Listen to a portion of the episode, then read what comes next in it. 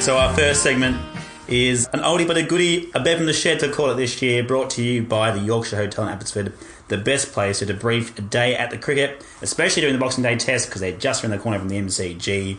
And we're actually doing it with a bev, unlike the pretenders, Jacob and Jack, who did not have a bev in the shed. They just talked about cricket. Really? Fake fake news. Oh, we're fake having news. A bev. We're having a proper bev. Under nineteen's Premiership Lager. Winners, winners piss. Yes. So as we mentioned before, Australia has won a test. This is amazing. And uh, a massive victory by one hundred forty-six runs after taking the final five wickets in little over an hour on the fifth morning.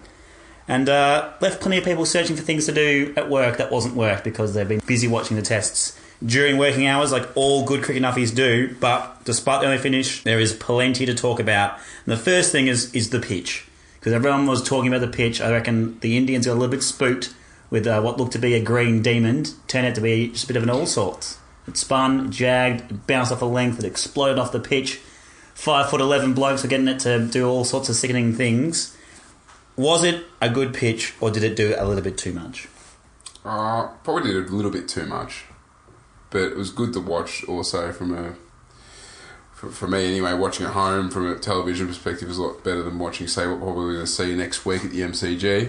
Uh, even the first test, you know, the ball was doing a little bit. People complain that the scores are pretty low, but I reckon it makes for a thrilling uh, test cricket. I think we were just lucky we batted first. A bit bit like it was the first test with India batting first. I think you know, you probably batted, they batted a bit better than us as well.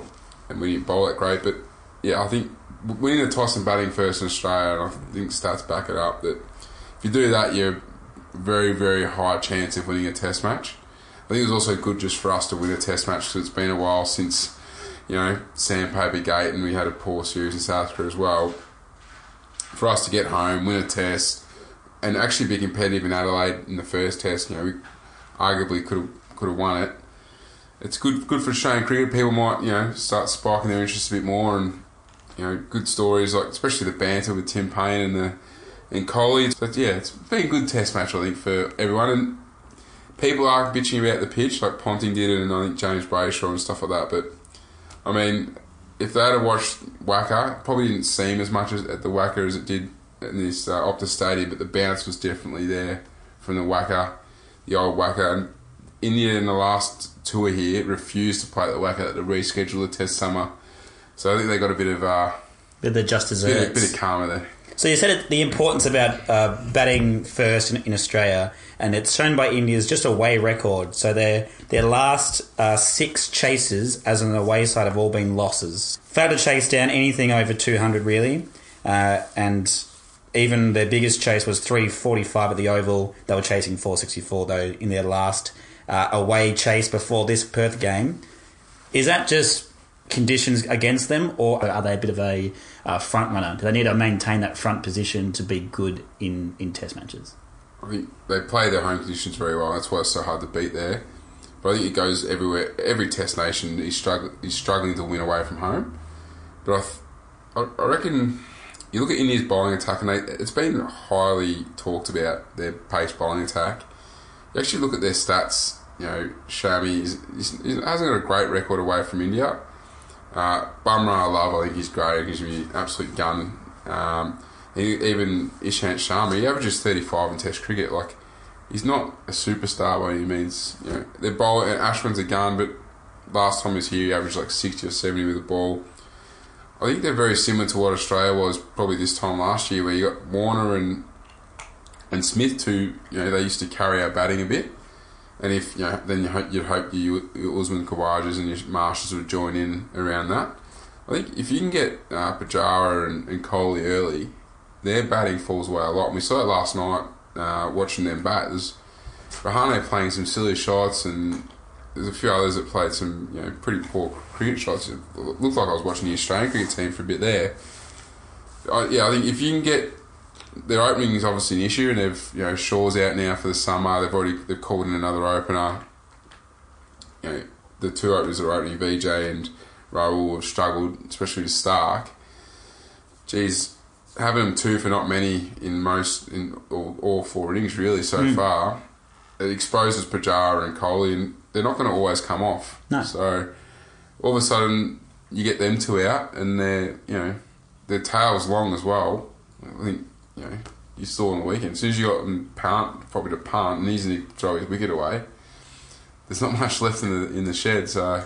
So do you reckon they made a selection of stuff up there? A, Lyon was man of the match. He was the spinner. They didn't pick a, they didn't pick a frontline spinner. And also, by not picking a frontline spinner, they've kind of left themselves with a super long tail. And their, whilst their bowling lineup is good, as you just mentioned, though, they're not they're not the superstars. They're not they're not the Australian bowling lineup. Because even if they didn't make the runs that Australia did, they're an okay pace away attack with no runs next to the name, like twenty-two. For essentially, as soon as you get to six down, you're losing your next four wickets within twenty-two runs. Is part of that them giving up, or is it really just like that's the that's the card you dealt with, and you need to balance your team out a little bit better? None of their tail can bat, uh, unless conditions are very, very friendly. And you talk about that. I think I can't remember what the exact stat was, but I know for a fact it's definitely over the last seven or eight tests. In each of those test matches, between eight and eleven, they've conceded over a hundred runs a test match to a tail. India, yeah. So just, I think Australia in the first two innings made over one hundred in the first test, and they made uh, about fifty-odd in the... or sixty-odd in the second innings here, and I think they even made thirty-odd in the first innings, forty-odd in the first innings. So they definitely got over that one hundred again. And it took Bumrah, and he was stuffed. He came... He got Cummins' wicket, but he'd already been bowled a long spell. They took him off, brought Jadeja on, who bowled pies all test, this test match, and Bumrah had to come back on and show him how it was done before he took out Stark's off stump. Hmm. Shami, Yadev and Ishan had all all had cracks at the tail at uh, Hazelwood and Stark, but couldn't knock them over. Mind you, yeah, Shami, you know, took six or seven for in that second dig, but let's be honest, a couple of the balls were pretty helped him out a fair yeah. bit, and so did some of the Australian batsmen's shot selection, like Travis Head, and uh, I think I think he got uh, Shaw Marsh out to that pull shot as well. So yep. yeah, look, I think their bowling definitely does fall away. And it showed when Australia kept them out there, um, especially like your Sharmas and you, you got through. If you got through Bumrah and Ashwin, which is going to be tough because Ashwin bowled pretty much a bit like Lyon from one mm. end of the whole game, I think you can get through Ishan and Shami. They're pretty. They can be pretty gentle. Yeah. So I think they need to look at that. They got another good quick over here. I think they might play with him. Hopefully they do before the, the series is done, and whether Ashwin gets fit, because Ashwin's a big. Big key, but they definitely made a mistake not playing Jadeja or one another spinner. Yeah, because obviously Lyon took those wickets and looked pretty threatening. And you know, um, what was his name, Vihari, whatever his name mm. was. He took a couple of wickets and he, let's be honest, he bowled some some. He struggled. He struggled to get a to get a bowl in most grade cricket games. I Vihari, I think like every every time he bowled, Mark Wall would just open the. Oh, this bloke's just coming on the bowl long hops and. And even the second dig, like, you had to bowl because their their over rate was falling behind mm. and their quicks were stuffed. He was bowling six foot outside off stump, just trying not to... Not trying to get smashed. And just rushing to his overs. The last point about the Indians I'll make is that, obviously, the footage that's come out has shown a bit of infighting between the sub-fielder of all people, Jadeja, and a couple of the quicks. Are India one tough session away from cracking and giving us a series? Nah. It happens in every sport. I don't know why people make such a big deal of it. You're not going to like everyone you play cricket with, everyone you play footy with. And especially in Jadeja's case, he's out there. He's out there for a long time this test. He's clearly going to be pissed off that he didn't get selected in the eleven. Yep. He's, going to, he's just seen Lyon take another eight wickets in a test where the spin-up was probably necessary. And now he's out here for just as long. I think he spent like, you know, sixty or seventy overs out there for collectively for the whole test as a sub-fielder. He's like, we may as well just pick me, really. So, uh, yeah, I'd be pretty pissed off too. And as you said, it happens. It happens in all forms yeah, of cricket. Even the game, even best mates at times argue on, on the sporting field. Yeah. They might, not, they might have a differing opinion. You know, for instance, Jason and I don't yeah. always agree on the cricket field, but afterwards we always get have a few beers after the game and... And calm things down. Speaking of spinners, another match-winning performance from Nathan Lyon. He's fast becoming the GOAT of uh, Australian... Well, he is the GOAT of Australian test finger spinners, but is he the GOAT of... all finger spinners? And do we do we count Murray as a finger spinner for this purpose of this debate? Well, yeah. Because I think, well, is he though? Because like he's really like a wrist spinner that bowled it the other way.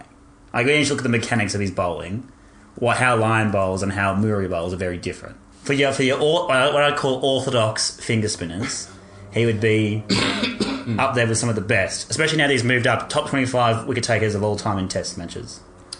A lot of big time greats up there. How how good is he? If he got to play in those conditions that you know, Murali and Herath and Ashwin, all those blokes. That's probably the comparison. Is he, he well, if he plays as long as Herath does, I reckon he'll take over his his wickets, his, his wicket total. Yeah, yeah. But they're they're the same bowlers, and Herath doesn't have doesn't have an unorthodox action, doesn't have a whole plethora of mystery balls. Yeah, he just bowls length, but definitely not as much fizz as as Lyon. Lyon gets that, you see that, and he gets that drift. He gets constant drift, and he gets constant location, and he bounces, he, and he gets overspin. Yeah. And then he's developed, because he used to be pretty poor away from Australia, he's developed side spin as well. So he's he's adding to his arsenal all the time. He was getting last series against India, he was pretty good. Mm. Even U A E, he was pretty good. So, yeah, he's... And obviously, you got here, he's taken forty-eight wickets for the year. Yeah, leading wicket ta- joint leading wicket taker uh, with Pereira. And, he's, and played again, one, he's played one, one less test. One less test, and he's played in uh, not as friendly bowling conditions yeah. for most of those. Oh, got the play in Pakistan. Yeah, but I think for him, like a flat, oh, the flatter decks aren't, yeah, aren't, aren't as nice, and that's only two yeah. tests as well. But it does include India as well. So and he plays an important role because he does literally bowl from one end, mm. unchanged, while the quicks rotate from the other end as well. So well, yeah, he's the only bowler to have taken over forty wickets and bowl over five hundred overs. Yeah, and he goes at two point seven, so he can do all those roles. He's a little Swiss army knife for, for Tim Payne. Yeah. It's like, oh, my quicks are knackered, cool, you'll just bowl. You did, now I'm going to bowl the rest of the day from this end, and he'll just do it. And in that, in that five hundred fifty overs, he's bowled. He's bowled one hundred six maidens, which is more than anyone else, like by nearly double. And they've, I know they've all bowled between four hundred and four, you know, three ninety to four fifty overs, but he's, so he's a very, like, backs that up, he's a very economical bowler, holds up an end, and obviously we played in U A E this year, so he, he bowled a few overs there against Pakistan. But yeah, he, he's a very good bowler, and I think he's he's probably one of the most important cogs of our team now. Especially now that he's put so much effort into his batting. He doesn't, oh, yeah. he doesn't score. He doesn't. Well, he's only been out once this series. He's averaging yeah. seventy-six. It just means that now, like, the tail is, it allows Stark and and or especially Stark to come in and hit a bit more. Yeah, allows Cummins to do some more aggressive batting because they know that they won't it's lose. Great front foot defense. Yeah. Wicket, wickets at the same time, and he loves to sweep, so he'll he'll he'll attack the spinners and piss off them. If something happened to Lyon, I'd be worried because our bowling spin stock wise is still a bit off being ready. Mm. There's a few, you know, good young spinners in our, in our Shield cricket and B B L and, and uh, J L T Cup, but none that can do that role of put it in a spot. No, so they're going to leak. They're going to leak. They might yeah. take a couple wickets, but they're going to leak. And I think we've got plenty of quicks we can replace, you know, probably not of the firepower that we've got, but definitely quicks that can come in and do a job. Spinner, if we lost him, then... Uh, and he's a good fielder. And actually, a stat we, I was talking about when he took another caught and bowled is he's in the top ten for caught and bowled in Test cricket. Yeah. So there's a lot of caught and bowls, which is... I don't know, it's a, bit, it's a bit of a strange stat, but he does... I, I reckon, I was saying to the other day, he gets at least one a Test, it feels like. Mm. So... he's very deceptive with his flight, which is very good. Yeah. So good on the GOAT. And hopefully, he's pretty young for an off-spinner. If Herath can play till he's forty-odd, forty-plus, there's no reason why he can't either. And he's a, and he's a slender-built bloke, so it's not like it's going to be like a real lug around. I was actually thinking about this, I was actually thinking about this today. He'll definitely get over five hundred. If I was him, I'd be targeting McGrath. Second best Australian bowler of all time behind the great S K W. And and on that, S K Ward never took a fly for the Wacker or in Perth. I think Lyon was the first spinner, definitely the first Australian spinner to take five for in Perth since the seventies. So that's, again, shows how, obviously the pitch helped again, but mm. shows how well he's bowling at the moment. Someone who hasn't been bowling as well this series has been Mitchell Starc. He's been copying it from the old, um, from the old boys club that is the uh, press cartel these days when it comes to cricket telecasts. He's been copying it from me too. Copying it from you as well. This uh, this test, he took five wickets from forty-one overs. So is he back, or are we still worried about his form? I'm going to compare him a bit to Mitchell Johnson. Two-trick pony. At your feet, at your head. That's it really. He bowls quick. He can move it. He swings it more than Johnson. But he's inaccurate. He, he's a rhythm bowler, I think. So mm. he's, a, he's some days he's in a fine rhythm, and he's going to be unplayable and just... like he's going to take a bag. But on his off... His, the distance between his good days and his bad days are too far. We need to find that middle ground, and he's had a few injury concerns and a few injuries, so I forgive him for that. And you know, we'll see how he goes by the end of the summer, especially against India. I'm not counting against Sri Lanka because Sri Lanka aren't, uh, yeah, they're, they're bad, especially travelling as well. But yeah, I think for Starkey, he's one of those bowlers. He's like, you know, yesterday he took that wicket of uh, Rahul, and you think, geez, he's up and about, and he got another one, and then, you know, he, well, you end up with three or four today. Mm. Yeah, so he's definitely a dangerous bowler when he gets it right, but when he gets it wrong, he can be, he can leak runs, and that'll be my only worry for, say, Tim Payne when he's he's got line at one end, he bowls Cummins and does a job. He's been a bit unlucky this, this series so far, Cummins. Mm. Wouldn't be surprised if he turns on in M C G, and then you got Hazelwood, who you're just not you're going to get. And then you bring on Stark, and it, it's either going to get you a wicket or it's going to be four or five overs for about twenty or thirty at the moment. I, and I, especially for Payne, it's going to be a broken finger at some rate because yeah. it's going all over the place. Yeah, well, when it doesn't when it doesn't work out right, it's a lot of hard work for Payne. Well, we conceded he conceded nearly twenty or thirty byes last in the first test, and it was all from Stark bowling those wide ones, and that's what we ended up really losing by in that, in that second innings. And that was, I think Stark bowled nineteen or twenty wides mm. in that second innings against India, so... Yeah, he needs to find that range and just get that consistency a bit better. Uh, Mitchell Johnson ended up doing it later in his career. Uh, we still forget, Stark's pretty young still uh, for a cricketer. Mm. But yeah, I, I think he just needs a bit more consistency, get through his injuries. And I've never known a bloke to whinge about the crease where he lands as much either. Like, he's always bitching about the crease. I know he's had ankle issues and stuff, but... Let's get on with it, mate. Bowl. Yeah. And, uh, yeah. If you want to see down. some real dodgy creases, come down to our club level and we'll show you some real dodgy creases. So we had some new guys in this test series, or newish. Finch, Harris, Handscomb and Head. Uh, after the first two tests, have any of these guys proven their mettle? And what grades would we give them for their four innings so far? I think Harris definitely uh, has proved himself and proven that he can be a long-term opener. Uh, well, look at it. He's always got twenty-odd. Hmm. He's made it. I think he's made one fifty. Obviously, made it seventy in the first six. So he has one fifty. I think once he gets his shot selection down pat and realises the difference between Shield cricket, where he can probably get away with that, to yeah. Test cricket where you can't. Um, and I know he'll be disappointed, and he'll be. He probably seems like one of those blokes who analyse where he's at and really work hard. He, he almost reminds me a bit of an Langer. I reckon a bit of a you know. Not a not an out and out gunner, has every shot in the book, but a tough competitor who knows where his role is and knows how to play. And I'm backing him in. So the opposite side of that was obviously Finch, who's he only had one one score of uh, fifty odd, and the rest have been pretty poor shot selection and attitude. And would we say that his spot's on the line if he doesn't pull it up in the next two tests? I still think he should be batting mid. I don't mind his selection, but he should be batting batting mid middle order. Yeah, uh, I don't think he should be opening. But as it stands, like no one's really, apart from probably Doolan from Tassie, who's made a few runs as an opener, and obviously Madison made that big score but then broke his arm. No one's really, uh, oh, Silk's made a few runs, but no one's really putting their hands up to say I want to open the batting for Australia. So I'm actually on the, I'm on, I'm on the side of pick and stick for this summer, and I'm I'm okay with it instead of making constant changes. And that kind of brings us to the next two blokes. So one will be a bit of a head wobble for you, yep. and one will be a bit of disdain. We'll start with disdain. We'll leave the head wobble to later. Handscomb at the moment uh, has sixty-eight runs at seventeen. They've they've just announced the squad for the Boxing Day Test will be the same thirteen-man squad. Which means Mitchell Marsh will definitely play. So Hanscomb's going to miss out on the Boxing Day Test again? Yep. Handscomb won't play boxing. You might. Like, seriously, you might, because they might... They might have actually finally gone, all right, we're going to give you guys six tests. Make it uh, what you will. If you want to make it as a cricketer and a test cricketer for Australia, you got six tests to prove yourself. And I've been calling for that for a long time, which is why I'm I'm okay with Handscomb keeps playing. But all it's going to do is say, Handscomb, you're never going to be good enough again. And he'll never play again for Australia at test level mm. after this summer if he continues the way he's going. Uh, the reverse I, of that is obviously Head.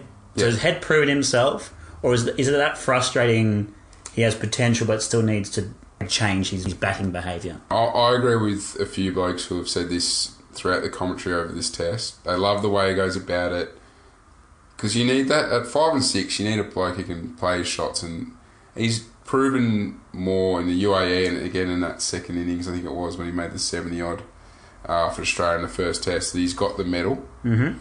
Uh, He can play those shots if he wants, but let's just ex- execute him a bit better. Yeah. Why hit him in the air? Hit him on the ground. I think he is a long-term player. I've said this a long time about Travis Head. He's, he came through a system that wasn't great at South Australia. Now he's obviously flourishing, or they're not showing it in Shield cricket, but it's a lot better than it was. Yep.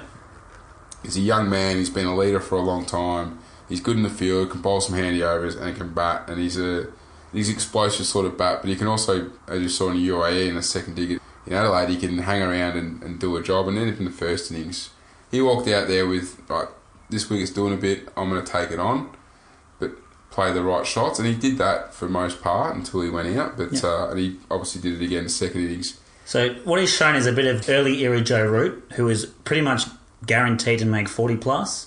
And that's what Head's done this series. He's averaging forty. He's made one hundred sixty-three runs. He's the leading Australian run scorer this series so far. Uh, but you always put the knocker on Root saying he didn't make enough big hundreds. Obviously, Head hasn't, hasn't played enough cricket to make those big hundreds. But if you could pencil Head in to average forty plus, but not make hundreds, would you take it?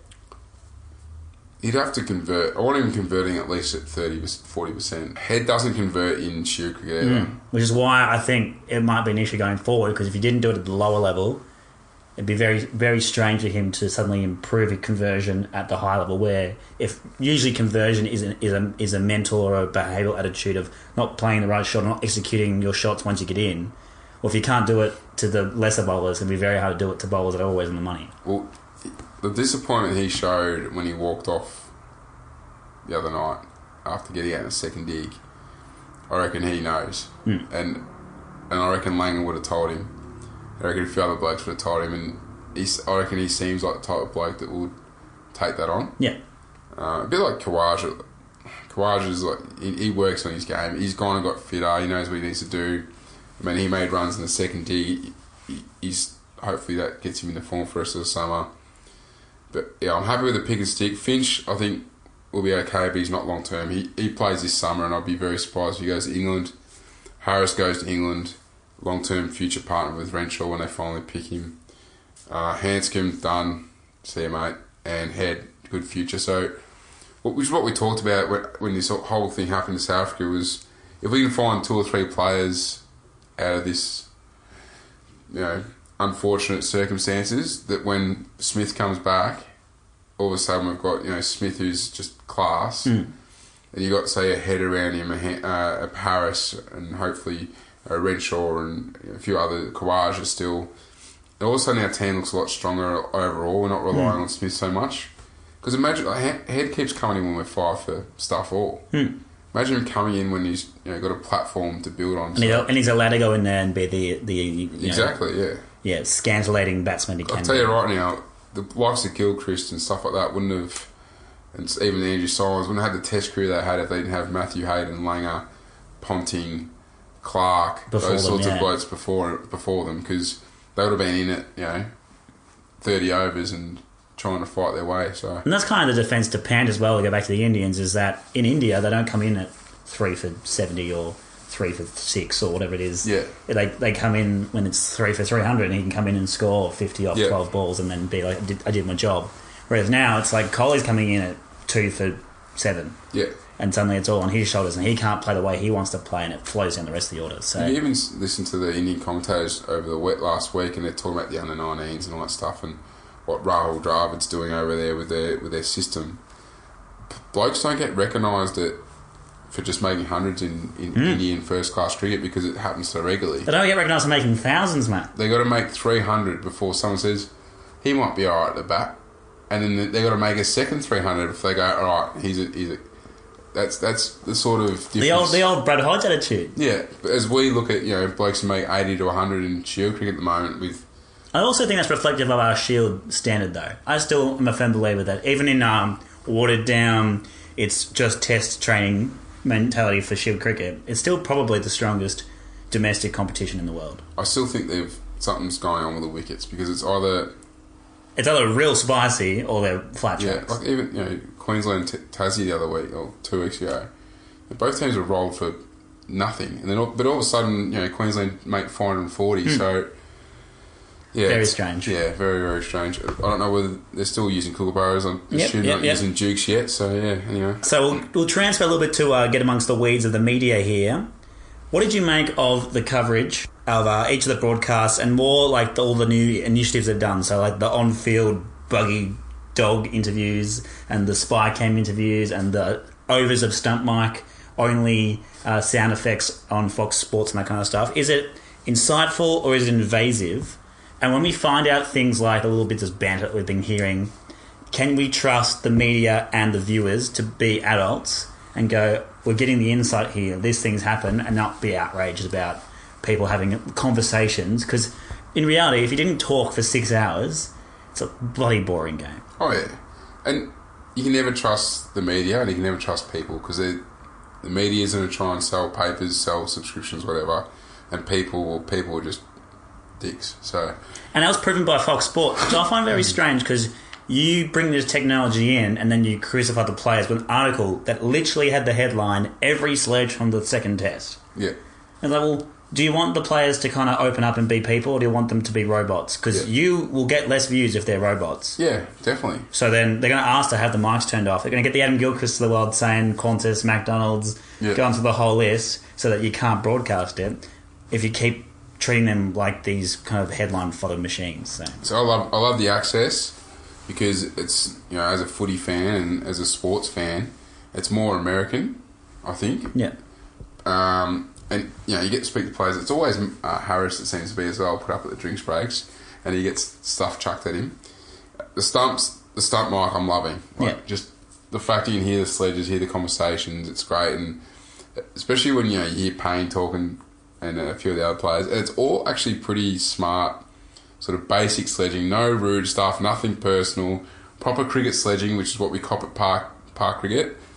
And it just go, you just sit there and go, oh, lovely. Like some of the banter and how quick Payne can be as well, it's great. So that segues beautifully into our Payne comment, which of, everyone's going mental for this. And as a as a bit of a word nerd, it's not that funny. Like it's not, it's just...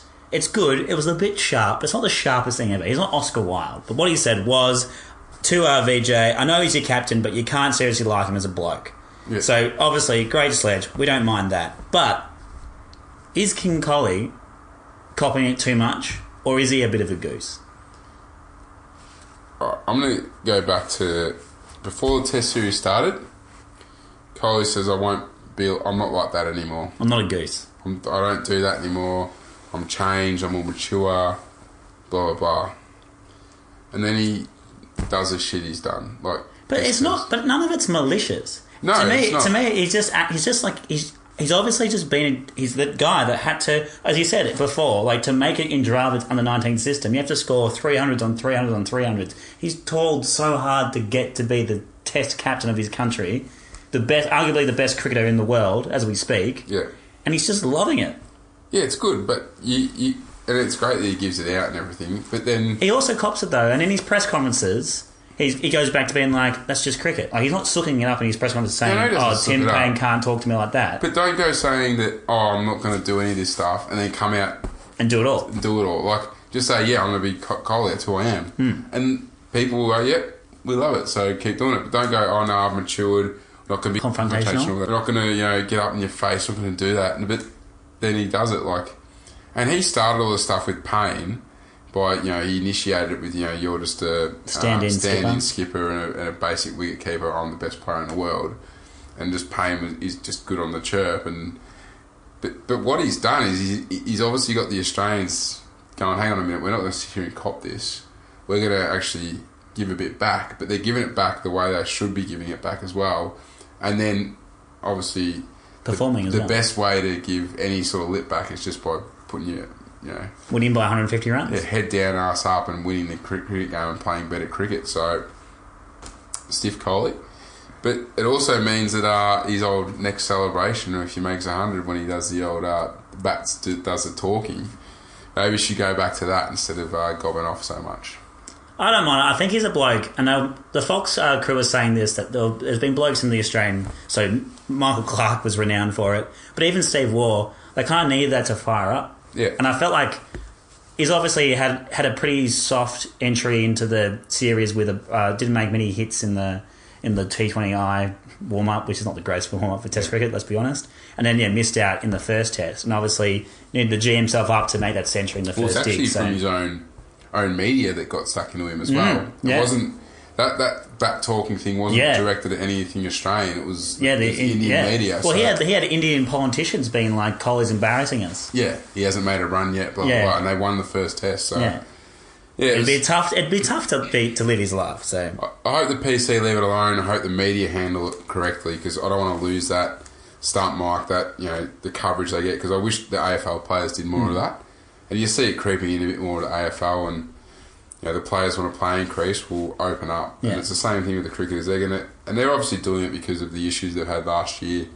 They want the media seen in a different light and stuff like that. So I wouldn't be surprised if they go down the N F L route, because they they do N F L mic'd up, but they only release it after the game. So there's no, like, if it's something really heated happened or whatever, yeah, they obviously edit it, it out. Yeah. But they'll get you their best, you know, the coach's best comments and the quarterback's best comments, and package it up for a Thursday or whatever. Yeah, yeah, which that was good. Might be the way to do it in the future as good. well. Coach's corner question to round out our test recap: Our are hundreds overrated? I mentioned that to you before, but obviously in the we're in the era of uh, Justin Langer, and he obviously excluded my my boy Glenn Maxwell for not making enough hundreds. But then he also has Tim Payne, who is his captain. Fun fact about Tim Payne. He's the first Australian Test captain since Barry Jarman, the same Jarman family who plays uh, played A F L. Really? Yeah, he played Sample, Sample champion. Yep.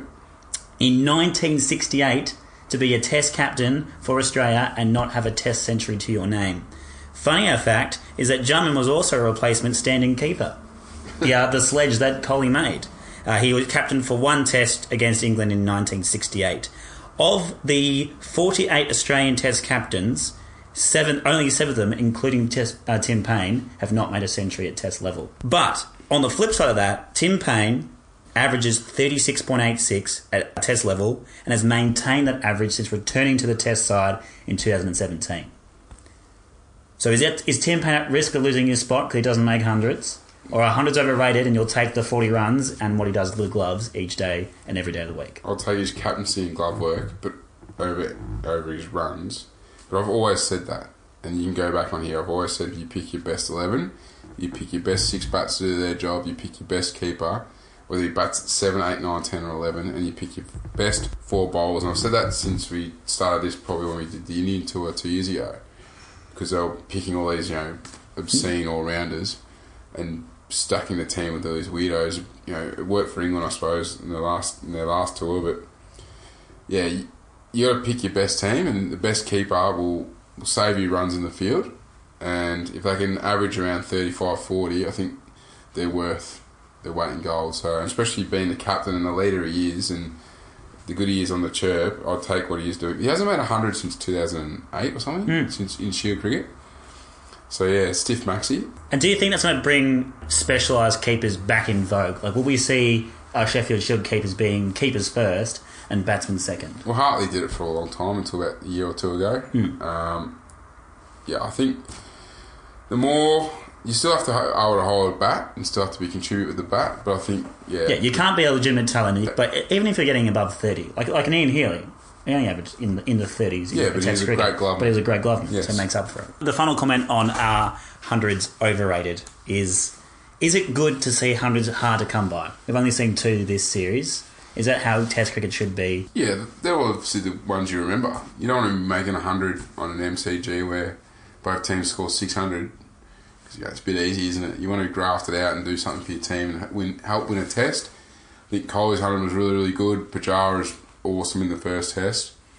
No Australians made one hundred yet, so getting closer, but they've all got seventies.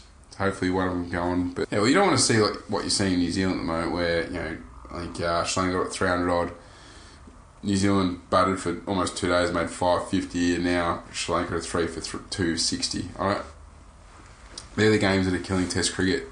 The, the wickets aren't doing enough, mm. um, and you've seen it. The stats show that, you know, you're getting more results in Test cricket this year. And this year's been a great year for Test cricket. This this year has been the re- renaissance of Test cricket. We've had so many five-day thrillers. Yeah. We've had the most exciting draw I've seen probably in the last decade. Yeah. And it's been good stuff. If you're a cricket nuffy, there's been other countries playing Test cricket. Mm. It's like India, South Africa was awesome. Uh, the New Zealand-Pakistan series is really, really good. Obviously, this series now is Australia and India. There's been lots of, you know, really good Test series to watch, and England as well, uh, in their Test series against Sri Lanka. Like, there's there's been a lot of good test series to watch, and it's been a good year for test cricket.